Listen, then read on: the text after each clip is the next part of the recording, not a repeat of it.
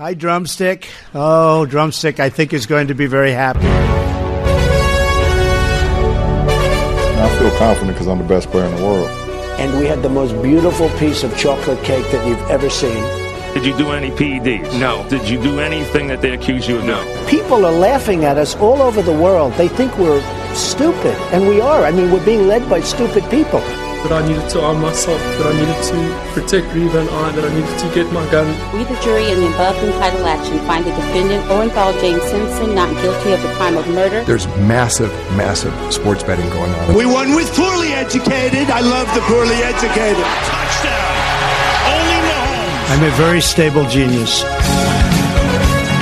It's time for Offside. Now, here's your host, TSN Informs legal analyst and Canada's favorite lawyer, Eric Macramalla. He's a lawyer.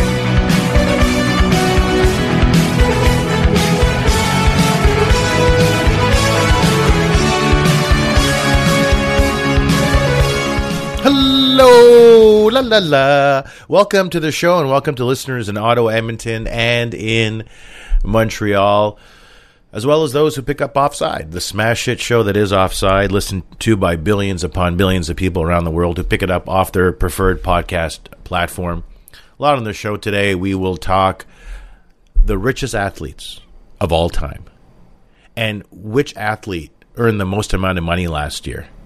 And that person, this is the part that is the cutest, just the cutest thing in the whole world. The highest earning athlete on the planet last year was still beat out by a retired athlete. I love that part of the story. As well, uh, Larry Hutcher, he's a lawyer at the law firm of Davidoff, Hutcher, and Citron, or as I say, Citron. His entire law firm has been banned by James Dolan, the owner of the Knicks and the Liberty and the Rangers, uh, because they're suing uh, James Dolan. And um, they've actually gone to court over this. And I'll let you know what a judge said with respect to Larry Hutcher, who's got season tickets. He's one of the partners of this firm, and the rest of the lawyers of that law firm being banned from Madison Square Garden because they're suing MSG and James Dolan. Also, my Donald Trump loser of the week. This week it's going to be something a little bit different and a little bit more uh, heartfelt. Get emotional just thinking about it now. You have to stay tuned uh, for that. And I do want to start with this. Look, I have been teaching at the Faculty of Law at the University of Ottawa well, now for about geez, 20 years, almost since I started uh, at Gowlings, where I've been my uh, entire career going on year uh, 24. I taught intellectual property for, I don't know, 10 or 15 years, then sports law uh, for uh, about a decade or so. And um, the question that I get asked a lot is, hey, you know, should I go to this law firm? It's a high powered law firm. I've been offered a job. And, you know, where should I go? Uh, these students ask you these questions and, and, and they want to know what represents the best opportunity for them. And I always tell them the same thing. Don't go to the law firm that's going to pay you the most amount of money. Don't go to the law firm that seems to be high powered and entirely sexy and, and aligned with what you see in the movies. Don't go to the law firm that you believe people will be impressed that you work there. All right? They're going to say, oh, you're so impressed you work at that law firm. That's not how you should choose your employer. The way you should choose your employer is who's the best employer? Who's going to treat you well? Who's going to mentor you? Who's going to help you grow? It's not about the money, it's about the people. Because a mistake that so many people so often make is they end up going to work at an employer because they're being paid the most amount of money. Ultimately, if you want to have any level of long term success in your career, you've got to go to a place, particularly when you're starting, that will treat you well, that will help you grow and mentor you, and ultimately create a context that is going to position you for success. It's not about the money, it's about the people and it's about the company. It's about that business. You don't go to the highest paying job. So when Derek Carr signed his four year deal with the New Orleans Saints, to me it made perfect sense. It was about what the Saints had to offer, and it was also a reaction to what the Raiders never offered. It was also a reaction to what the Jets were about and what they could offer him. Derek Carr has been an NFL quarterback for nine seasons. And during those nine seasons, uh, he quarterbacked what was a highly dysfunctional football team.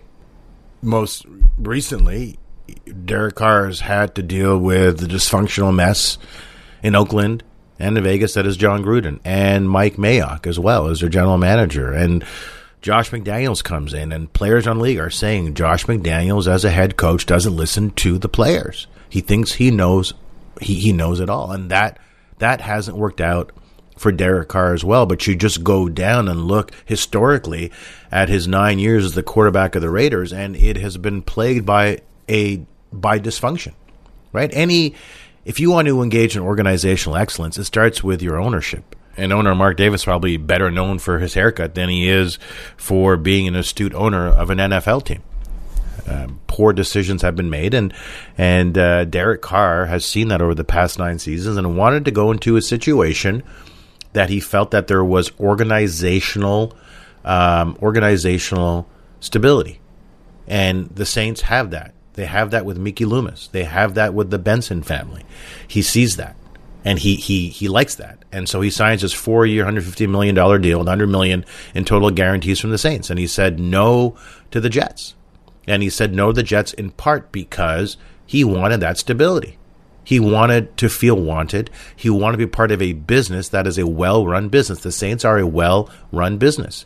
The Jets told him that if you sign here, you will have to mentor Zach Wilson. Good luck with that. And everybody knows that the Jets' first choice is Aaron Rodgers. So why would you want to go somewhere where you're considered to be uh, leftovers.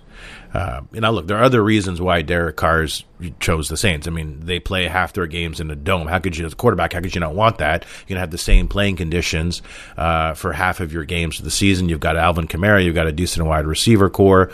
There's no threat of competition at quarterback. And the other thing for Derek Carr is you're looking around, you're saying, okay, look, if I sign with the Saints, they've got a higher chance of success, don't I? I'm playing the NFC South right? I'm not playing the AFC. I'm playing the NFC South. I'm I'm up against the Tampa Bay Buccaneers. Who's their quarterback? Blaine Gabbert, perennial backup quarterback. Uh, you got Carolina Panthers have Sam Darnold. Atlanta Falcons have Desmond Ridder. I mean, you're not exactly looking at a star-studded division when it comes to quarterbacking, and so Derek Carr immediately becomes the best quarterback in that division. But for him, it's even better than that because the, the quarterbacks in the in, in the in the AFC are a lot stronger than they are in the NFC. You've got in the NFC, you've got you got Josh Allen, you got potentially Tua if he doesn't if he doesn't get Alzheimer's. Uh, you got you got Joe Burrow, potentially uh, you got Lamar Jackson. Uh, you've got Trevor Lawrence, you've got Mahomes, Justin Herbert. You've got better quarterbacks in the AFC, and so you look around the NFC and it's like, okay, wait a minute. The quarterbacking in the in the NFC is not remotely as strong as it is in the AFC. So again, Derek Carr gives himself a chance for uh, success. I mean, if he had signed with the Jets, what are we looking at? Looking at, well, in the division with Josh Allen, with Belichick and Jones and the Patriots, he's got to deal with the rest of the AFC. So, I mean, if, if you're Derek Carr, this makes, this makes perfect sense signing with the Saints. You're giving yourself the greatest opportunity at achieving success. You've got the tools, You've you've got the dome, you've got the weak division, but you also have franchise stability. You have competent people in the right jobs, and you are not dealing with significant, massive dysfunction as you were in Oakland. And frankly, with the Jets, they're a much improved team, but the Johnson family isn't exactly the most stable ownership group in the entire league. They make crazy, wacky decisions. So Derek Carr signing with the Saints makes perfect sense based upon the available options for Derek Carr. Now, the issue for the Saints is, is that a good signing for them? Derek Carr is 32 years old. I would describe him really as a quasi relevant quarterback over nearly 10 years in the NFL. He's always roughly been the 10th or 20th best quarterback in the league. Uh, arguably look at the statistics, and he has been in decline over the past two years. Although again, he was playing for a dysfunctional organization. If you look at the numbers, Jameis Winston in 2021 had a better year than Derek Carr had in 2021. Look at the numbers. Andy Dalton last season was statistically better in some respects than Derek Carr was uh, last season. Those things have to be a little bit of a concern. I guess what is a significant concern with Derek Carr is that he is a quarterback who is a dink and dunk passer and a reluctant deep ball passer who doesn't necessarily shine under pressure. Um, you know, with respect to the deep ball, his stats have been in decline over the past couple of years. And that is having Davante Adams in the fold last season. Now, again, you could argue Josh McDaniels made things difficult for him. He'd only had that season with Davante Adams, and he was learning, you know, how Davante plays and, and trying to work on that chemistry. Although they did play in college together, uh, so you you could argue, you can make those arguments that there are reasons why Derek Carr hasn't, you know, achieved great success. But he's been in the league now for nearly 10 years. And when someone shows you who they are, believe it. And here's the thing if the Saints are looking for an instant upgrade at quarterback, well, you're looking for a quarterback that can come in and not spend a year getting to know the offense, getting to know the team, and getting to know the players. You want someone who is really good right away. That is unlikely to be Derek Carr. So ultimately, Derek Carr doesn't represent a substantial improvement on predecessor quarterbacks for the Saints. I mean, the gap isn't that big. He's a, a dink and dunk passer, a reluctant deep passer who, again, doesn't really shine under pressure. And the metrics and the data suggest that as a replacement quarterback, the Saints aren't likely to get a lot better. But I think what the Saints like here is stability at quarterback. Derek Carr doesn't really get hurt. Derek Carr will play all, if not most, of the games this season. So they like that. But he, he does, if you look at the metrics and the data, appears to be a quarterback in decline. For now, however, with the Saints, he gives them what they need some level of stability quarterback, a quarterback who doesn't get injured, a quarterback who will play all, if not most, of the games. Uh, season in, season out. Uh, is he in New Orleans for the entirety of his contract? Probably not.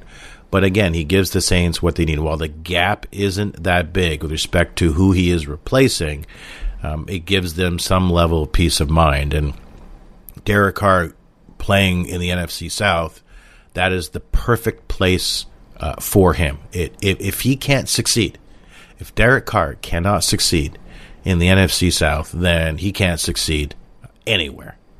Now let's take a break. When I come back, we will talk about James Dolan, the owner of the Knicks and the Rangers and the Liberty, the WNBA team. They, he's banned a law firm, all the lawyers at a law firm, 60 plus, from attending any event at Madison Square Garden, which he owns. Of course, that law firm has sued him.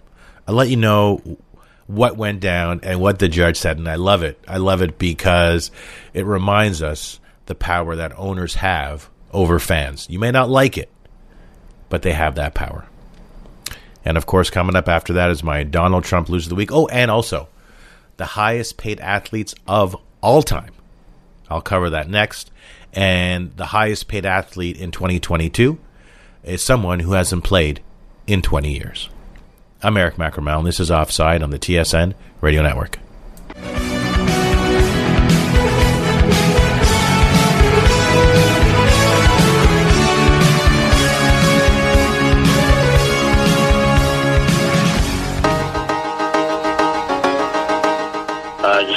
Let you know that a gentleman by the name of Eric Macramalla, your legal guy, he says it might not be able to make it for 945 because he is currently stuck in one of our elevators. He knows Lord and he's quite a Bella. Oh, what a bum, and he's quite a Magandella. He knows home and a Bella, Wella, Wella. Hey! Macramalla.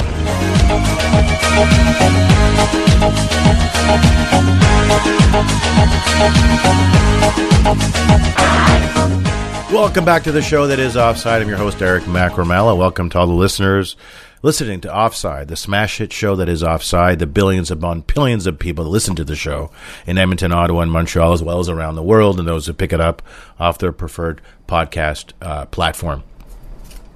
More coming up uh, later on the show. My Donald Trump loser of the week, a different kind of Donald Trump loser of the week, a little bit more of an emotional one. Also, kind of just doing it in a little bit of a uh, different uh, kind of way. Uh, but now I, I do want to talk about Larry Hutcher. Larry Hutcher was at a Heat game, Miami Heat game, and was holding up a, a sign he, he, he put together rather hastily and said, "Hey Dolan, a band can't stop this Knicks fan." And so he was at a Heat Knicks game, and then he had the sign up. And who was Larry Hutcher? Larry Hutcher is a partner at Davidoff Hutcher and Citron or as I say, Citron. And um, the entire law firm was banned by the owner of the Knicks. James Dolan also owns the Rangers and the WNBA team Liberty, and is widely known as probably the worst owner of all in all of sports. And he bans people on a regular basis. He banned Charles Oakley. He's banned many fans for holding up signs that don't speak that do not speak too kindly about James Dolan. And so this law firm of Davidoff, Hutcher, and Citron, they have all the lawyers there have been banned. Why? Because they are suing MSG. It's these types of lawsuits are quite common. Law firms, lawyers suing, you know, different businesses, including sports teams and arenas, and all kinds of, of lawsuits uh, and potential lawsuits materialize in those circumstances because you're you're involved a lot of stakeholders and vendors and lots of you know inventory not being paid for on and on yada yada yada. So they sue James Dolan MSG and then James Dolan bans every lawyer from every single event uh, at MSG. They're not allowed to attend any events. Larry Hutcher, one of the partners, says, "Look, I, I paid 18 grand US for 52 million Canadian for season tickets. You can't ban me." So they take him to court.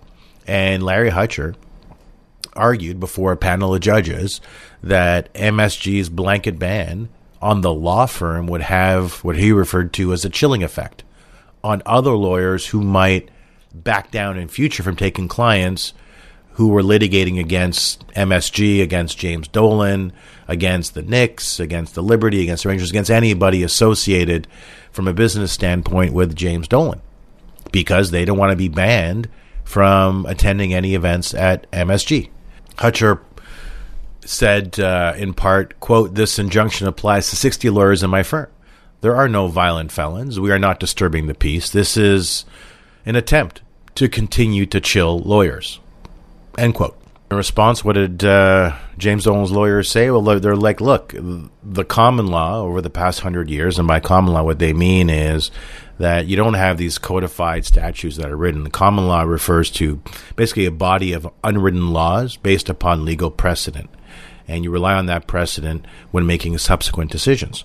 And so the lawyers said, well, look, the common law over the past hundred years has been that there is the absolute authority of the entertainment venue operator to decide who can and can't use their property. A private property owner has a right to say, I don't want to do business with someone who's suing me. That that was Dolan's response. Legal response. Now the court came down and said, okay, Hutcher, you can't attend any Knicks games, but you can attend any other events at MSG because they found that that ban was was too far was too broad a ban. But from a legal standpoint, James Dolan, whether you like it or not, yeah, he's the worst owner in sports. He accuses everybody of being an alcoholic. He accused this guy named uh, Irvin Bierman, who was like 80 something, wrote a letter to James Dolan saying, you know, he's going to become a Nets fan because James Dolan is running the Knicks into the ground. And James Dolan, yeah, is one of the worst owners in sports history. And James Dolan responded, told him to get lost and accused him of being an alcoholic. You know, you had the issue with Charles Oakley, a beloved New York Knicks player. Um, he was he was escorted out of MSG and then was banned. And then James Dolan accused him of being an alcoholic. You had some fans. At one, this one guy outside of MSG who told James Dolan he didn't like him. He got also banned for life and accused of being an alcoholic. So you may not like James Dolan, but the issue here is that the law is on the side of those who own the teams. The basic premise at law is this a ticket to a game is a irrevocable license that only grants you access to the sports venue. And by revocable license, what I mean is it's it's permission. The license is a is is permission to access the arena or the stadium, and that access can be revoked by the owner of the premises if they so feel like it. So when you buy a ticket to a Habs game, a Sens game, an Oilers game, a Rangers game, whatever it is, that ticket, all that ticket grants you access to is the sports venue. And on top of that, because it's private property, they can ban you at any time. Now, this might be different for college, where you have stadiums, where you have schools that receive federal uh, subsidies. And in those instances, you could argue, hey, the First Amendment, for example, in the U.S. might apply. That is freedom of, of speech. but that doesn't apply to private businesses.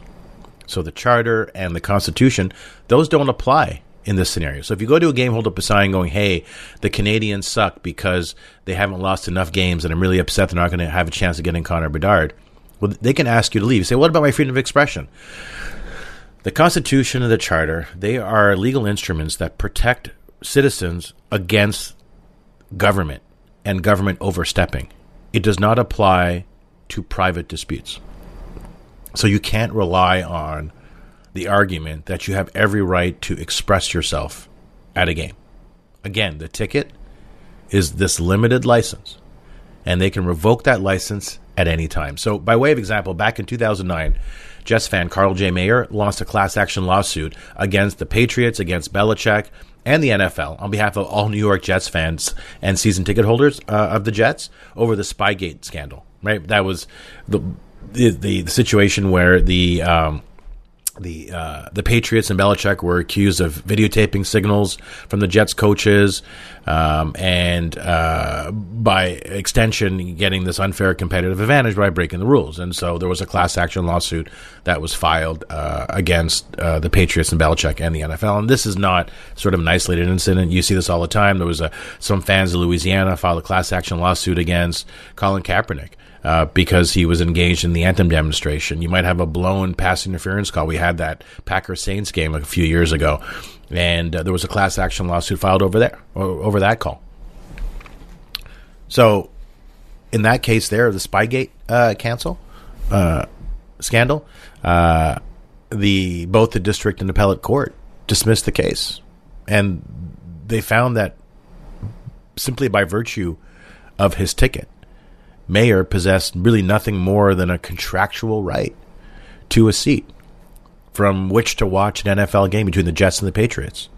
And that contractual right was honored. He bought the ticket, he was granted access. End of story. Lower court said this quote, the uniform weight of established case law holds that a failure to satisfy the subjective expectations of spectators at a sporting event is not actionable under law. End quote. That's it. That's it. It's like there was this there was this legal case a few years ago where there was a, a blown call in an NCAA basketball game. And there was a class action lawsuit filed then. And the court said the same thing. Look, refs, yes, they suck. They suck a lot of the time. Although I think they do a great job personally. There aren't enough refs and umpires to go around for crying out loud. So treat them well, especially if they have a green armband. Uh, but the court said, look, it was a blown call, but you can't sue the refs. You can't sue the refs. First, if we'd allow you to sue the refs, they'd be sued like on a weekly basis. But on top of that, you're a fan. All you have is a ticket, a ticket to a game. That's it, nothing more. And all that ticket grants you is access.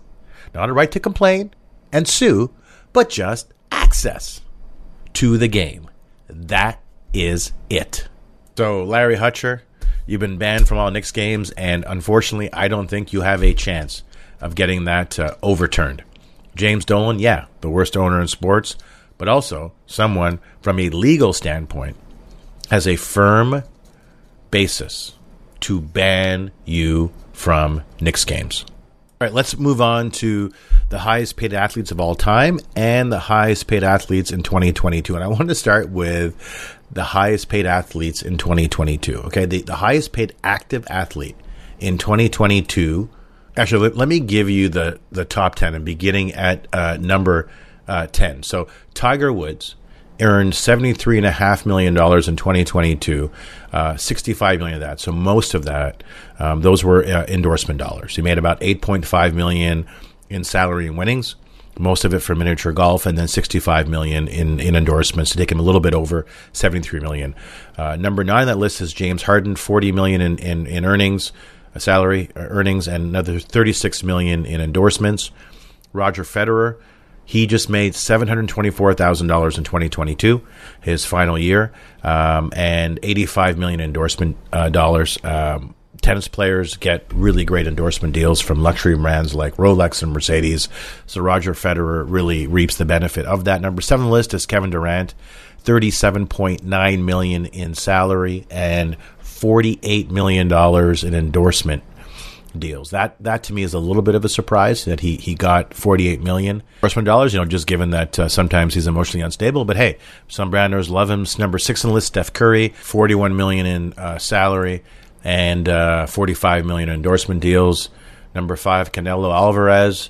Uh, he's a boxer, 84 million in winnings, 5 million in endorsement deals. Number four, Neymar for PSG, 65 million in salary, 38 million in endorsement dollars. Number three, Cristiano Ronaldo, 60 million in salary and 55 million in endorsement deals. Number two on that list, Lionel Messi for PSG. So PSG has two of the top four. Uh, that's Saudi money. So anybody who criticizes the LIV Tour but watches PSG play, uh, maybe you want to do your due diligence. Lionel Messi or Lionel Messi, 72 million in salary and 50 million in endorsement deals. Number on the list, active athletes, LeBron James, salary uh, of 36.9 million and 90 million in endorsement dollars. Uh, that is the top. That is the very top uh, of the list when it comes to the most amount of money earned by way of endorsement dollars. Here's the thing LeBron James is the highest earner in 2022 among all athletes on the planet. He earned $126.9 million when you combine his salary with his endorsement deals. Messi at 122 million, Ronaldo 115 million, and Neymar at 103 million. The thing is, is that the highest paid athlete is someone who's been retired now, been retired for 20 years. The highest paid athlete, active or retired in 2022, is Michael Jordan. LeBron James earned about $127 million in 2022. Michael Jordan, retired 20 years from the NBA, earned $180 million, almost entirely from Nike. Nike Jordan partnership was born in 1984 and it it helped turn Nike into this massive global profitable enterprise. For Michael Jordan, Nike was earning about 920 million dollars. That was in 1983. Now they are a 49 billion dollar sportswear giant with a market value of 187 billion dollars. Michael Jordan has grossed roughly 1.8 billion dollars from Nike. That doesn't factor in inflation.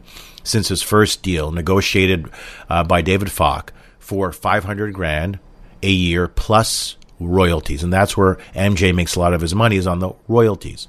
Uh, it uh, the MJ brand represents 75% of Michael Jordan's career earnings, and the check that he gets every year from Nike continues uh, to balloon. Yeah, he's got deals with Gatorade and Hanes and Upper Deck and 2K Sports, but nothing financially touches his deal with Nike. If memory serves, I think there's going to be a movie with Ben Affleck, uh, who's going to play Nike co-founder Phil Knight, uh, and Matt Damon is going to play Sonny Vaccaro, uh, a legend in the basketball sneaker game. And the movie's entitled Air, and it's going to be about uh, about recruiting uh, Michael Jordan to Nike. And at that time, Michael Jordan was a reluctant recruit. He wasn't necessarily something that he wanted uh, to do. These earnings with Nike are reflected in Michael Jordan's overall earnings. Uh, Sportico.com via Kurt Badenhausen used to be a colleague of mine at Forbes. Um, he has published a list of the top 50 highest paid athletes of all time. So the highest paid athletes of all time, adjusted for inflation, so in real dollars.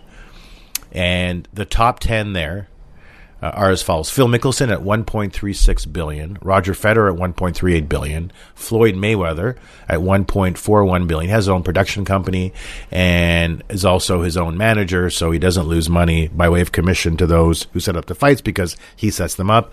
Number seven, uh, Lionel Messi at 1.48 billion, LeBron James at number six, 1.53 billion. Cristiano Ronaldo at 1.58 billion, and then your top four: Jack Nicklaus 1.6, Arnold Palmer at 1.7, Tiger Woods at 2.5, and top of that list is Michael Jordan at 3.3 billion dollars. Uh, Michael Jordan has owned three. He's he's earned adjusted for inflation three point three billion dollars. Again, a lot of that is by way of his deal with Nike. This discussion that's really fascinating uh, relates to the the Q scores of athletes in the U.S. So the Q score basically reflects the extent to which the American public is aware and positively so of an athlete. And so you get these Q score ratings. So Cristiano Ronaldo is at his Q score is 19, and Jerry Rice is his score is 19, and Shaq is 20, and Shaq is beloved, and Joe Burrow is at 22, and Steph Curry, who seems to be like the nicest guy in the world, is at his Q score is 22, and Messi's at 26, Mahomes is at 26, Biles is at 26, and Michael Jordan is at 26. And that's just fascinating because, again, he's been retired for 20 years. 20 years. We don't remember what happened 20 years ago. 20 years ago, Titanic won a bunch of Oscars and Bill Clinton was impeached. That's how long ago it was. Despite that, Michael Jordan is the highest earner of any athlete in history and earned the most of anybody last year. And Americans are more familiar with him when it comes to athletes than any other athlete on the planet. That is absolutely fascinating and a testimonial to the symbiotic, synchronous relationship between Michael Jordan and Nike, right? It's not just a situation where you sign a player to an endorsement deal and the brand owner reaps that benefit. This was the symbiotic relationship where Nike made elevated Michael the Michael Jordan brand and the Michael Jordan person and Michael Jordan elevated the Nike brand. They worked together so beautifully. And this is the result. Someone who hasn't played in the NBA since 2003 and has earned more than anybody since then, including last year. All right, let's take a break. Uh, coming up next is my Donald Trump Loser of the Week. This week it is something a little bit different. Uh, but uh, hopefully uh, you uh, enjoy it. That is coming up next. I'm Eric Macramalla, and this is Offside on the TSN Radio Network.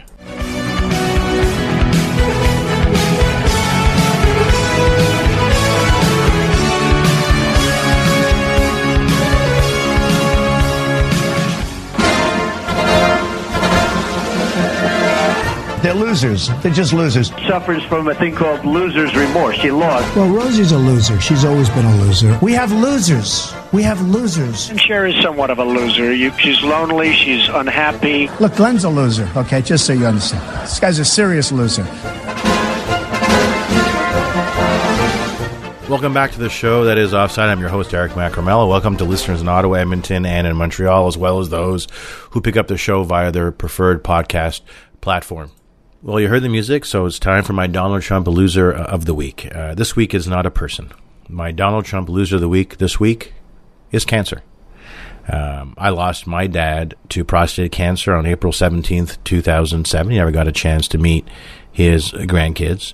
Most recently, uh, my wife lost her mom uh, to cancer as well. And this is not isolated uh, to us by any means. Uh, cancer is the second leading cause of death worldwide. 10 million people will die of cancer uh, every year. In Canada, two in five Canadians are expected to develop cancer in their lifetime, and one out of four Canadians are expected to die from cancer.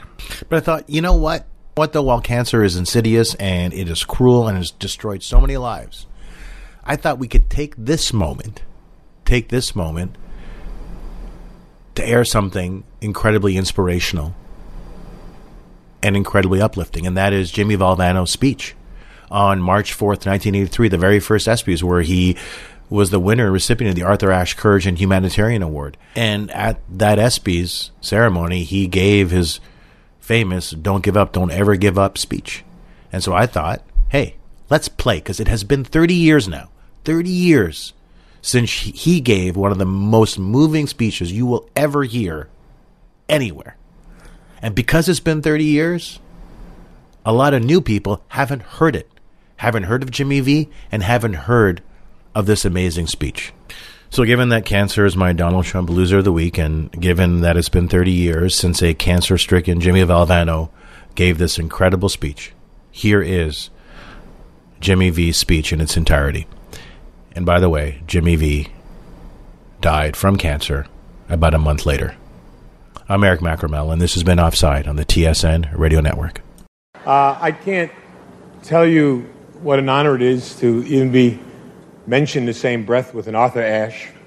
Um, this is something I certainly will, will treasure forever.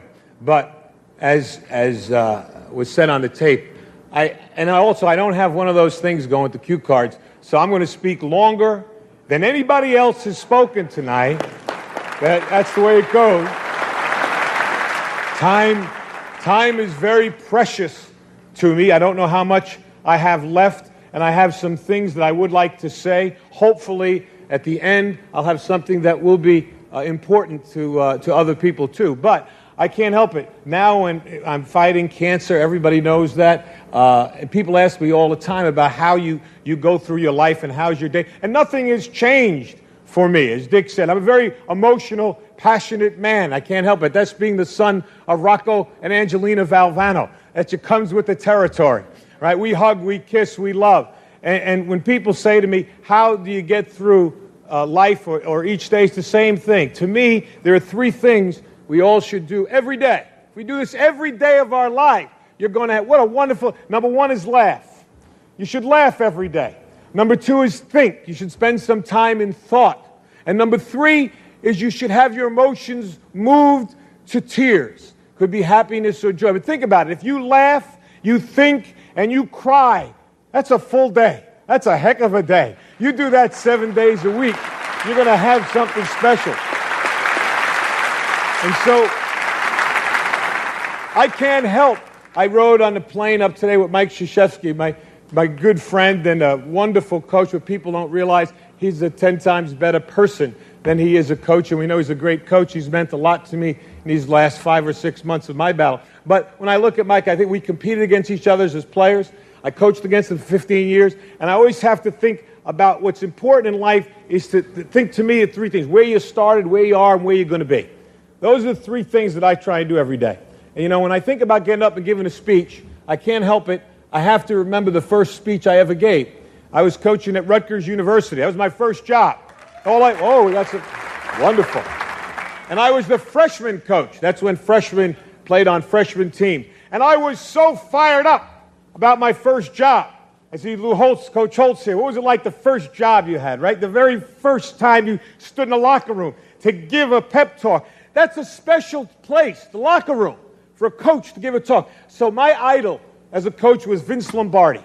And I read this book called Commitment to Excellence by Vince Lombardi. And in the book, Lombardi talked about the first time he spoke before his Green Bay Packer team in the locker room. They were perennial losers.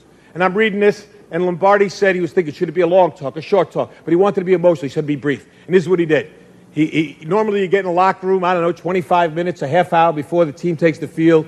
You do your little X and O's, and then you give the great Knute Rockne talk. We all do. Speech number 84. You pull them right out. You get, you get ready. Get your squad ready. Well, this is the first one I ever gave. And I read this thing, Lombardi. What he said was he didn't go in. He waited. His team was wondering, where is he? Where is this great coach? He's not there. 10 minutes. He's still not there. Three minutes before to take the field, Lombardi comes in, bangs the door open, and I think you all remember what great presence he had. Right? Great presence. And he walked in and he just walked back and forth like this, just walk, staring at the players. And he said, All eyes on me. And I'm reading this in this book. And I'm getting a picture of this Lombardi before the, his first game. And he said, Gentlemen, we will be successful this year. You can focus on three things and three things only your family, your religion, and the Green Bay Packers. And he like that. And the rest of it, they knocked the walls down. The rest was history. I said, That's beautiful. I'm going to do that. Your family, your religion, and Rutgers basketball. That's it. I had it. I'm listen, I'm 21 years old. The kids I'm coaching are 19. All right? And I and I'm going to be the greatest coach in the world, the next Lombardi. And I'm ready. And I'm practicing out in the right, right beside the locker room. The, the manager's telling me, "You got to go in. Not yet. Not yet. Family, religion, Rutgers basketball. All eyes on me. I got it. I got it." And now finally he said, three minutes. I said, fine. True story. I go to knock the doors open, just like Lombardi. Boom! It didn't open. I almost broke my arm. I was like, you know, it was when it didn't open. Now I'm down. The players are looking. You know, coach, get uh, help the coach up, help him up. You know, and now I did like Lombardi. I walked back and forth, right? and I was going like that with my arm, get the feeling back in. And finally, I said, gentlemen, all eyes on me. And these kids wanted to play. They're 19. Let's go. I said, gentlemen, we'll be successful this year if you can focus on three things and three things only. They said, yeah. said your family, your religion, and the Green Bay Packers. I told. I did that. I remember that. I remember. I remember where I came from. It's so important to know where you are. And I know where I am right now. How do you go from where you are to where you want to be? And I think it, it, you have to have an enthusiasm for life. You have to have a dream, a goal, and you have to be willing to work for it. I talked about my family. My family is so important. People think I have courage. The courage of my family is my wife, Pam, my three daughters here, Nicole, Jamie, Leanne, my mom, who is right here too, and, and, and that screen is flashing up there 30 seconds like I care about that screen right now, huh? I got, I got, I got tumors all over my body. I'm worried about some guy in the back going 30 seconds. Huh? You got a lot. Hey, phenomenal, buddy. You got a lot. right there. Look, it should be. Hey, nuts. I got. I just got one last thing. I urge all of you, all of you, to enjoy your life, the precious moments you have to spend each day with some laughter and some thought, to get your emotions going, to be enthusiastic every day. Ralph Waldo Emerson said, Nothing great can be accomplished without enthusiasm, to keep your dreams alive in spite of problems, whatever you have, to be able to work hard for your dreams to, become, to come true, become a reality. Now I, I look at where I, I am now and I know what I want to do. What I would like to be able to do is to spend whatever time I have left and to give and maybe some hope to others. All right, Arthur Ashe Foundation is a wonderful thing. And, and AIDS, the, the, the amount of money pouring in for AIDS is not enough, but it is significant. But if I told you it's 10 times the amount that comes in for cancer research, I also tell you that 500,000 people will die this year of cancer. And I also tell you that one in every four will be afflicted with this disease. And yet, for somehow, we seem to have put it in a little bit of the background. I want to bring it back on the front table. We need your help. I need your help. We need money for research. It may not save my life, it may save my children's lives, it may save someone you love. And it's very important. And ESPN has been so kind to support me in this endeavor and allow me to announce tonight that with ESPN's support, which means what? Their, their, their, their money and their dollars that they're helping me. We are starting the Jim, Jimmy V Foundation for Cancer Research.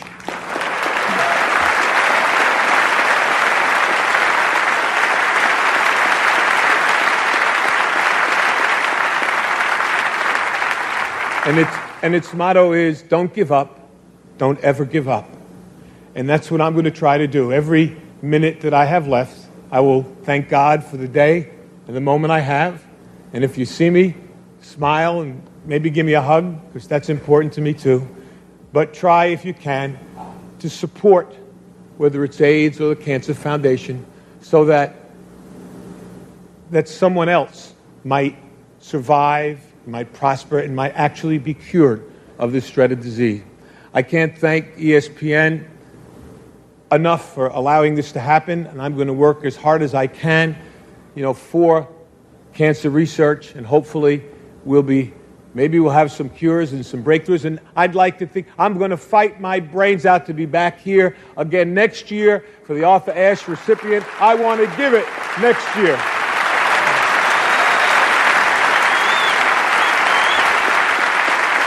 I know I've got to go. I've, I've got to go. And I've got one last thing. I've said it before and I'm going to say it again. Cancer can take away all my physical abilities. It cannot touch my mind, it cannot touch my heart, and it cannot touch my soul. And those three things are going to carry on forever. I thank you, and God bless you all.